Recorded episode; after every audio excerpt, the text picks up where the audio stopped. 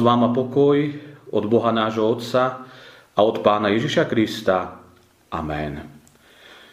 Milí priatelia, slová z Biblie na dnešnú druhú nedelu po Veľkej noci sú napísané v Evangeliu podľa Lukáša v 22. kapitole.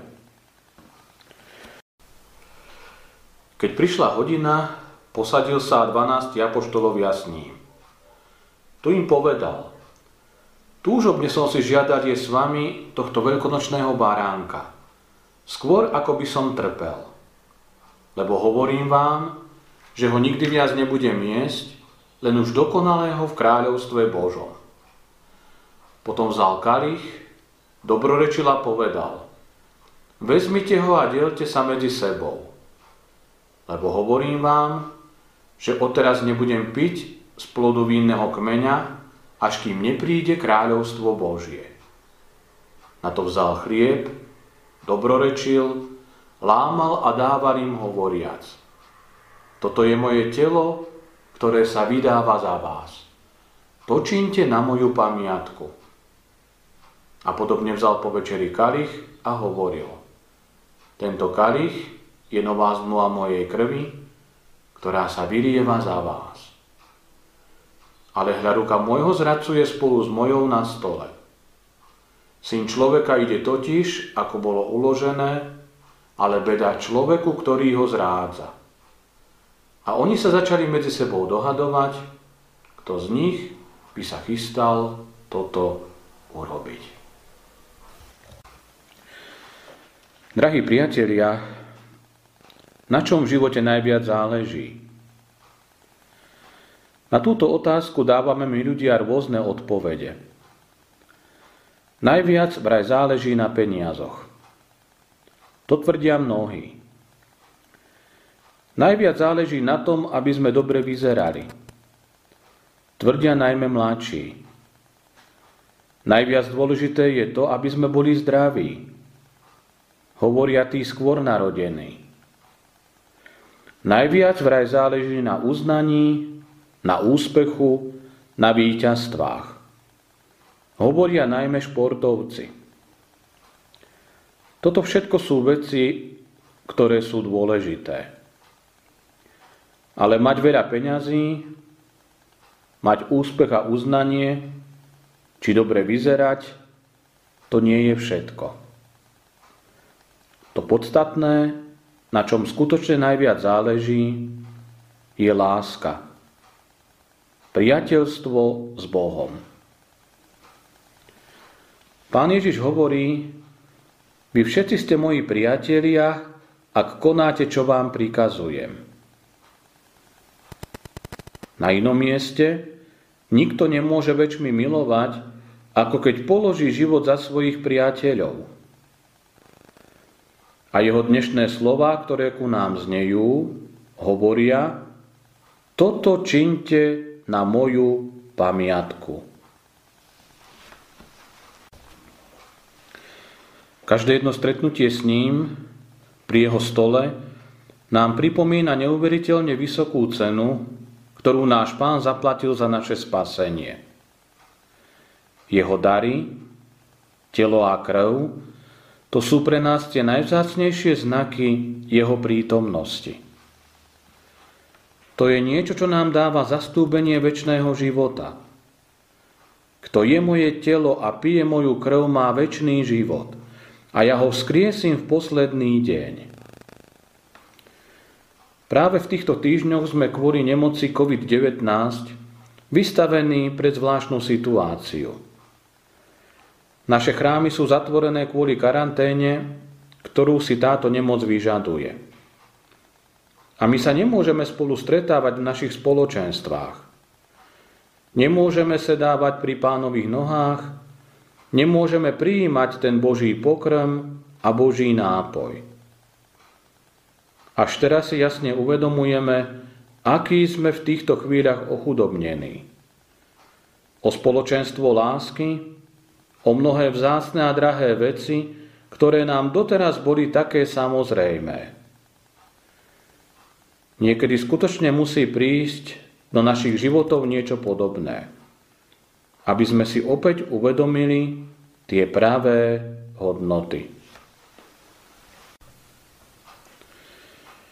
Presne ako o tom hovorí jeden človek vo svojom článku v časopise v súvise s chodením do kostola – na čo sa tí kňazi toľko snažia a pripravujú si tie kázne pravidelne? Vo svojom živote som počul už vyše 2000 kázní a ani jednu z nich som si poriadne nezapamätal. Tak na čo je to všetko? Na toto mu druhý človek odpísal.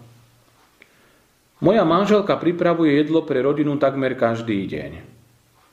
To znamená, že uvarí minimálne 250 jedál ročne.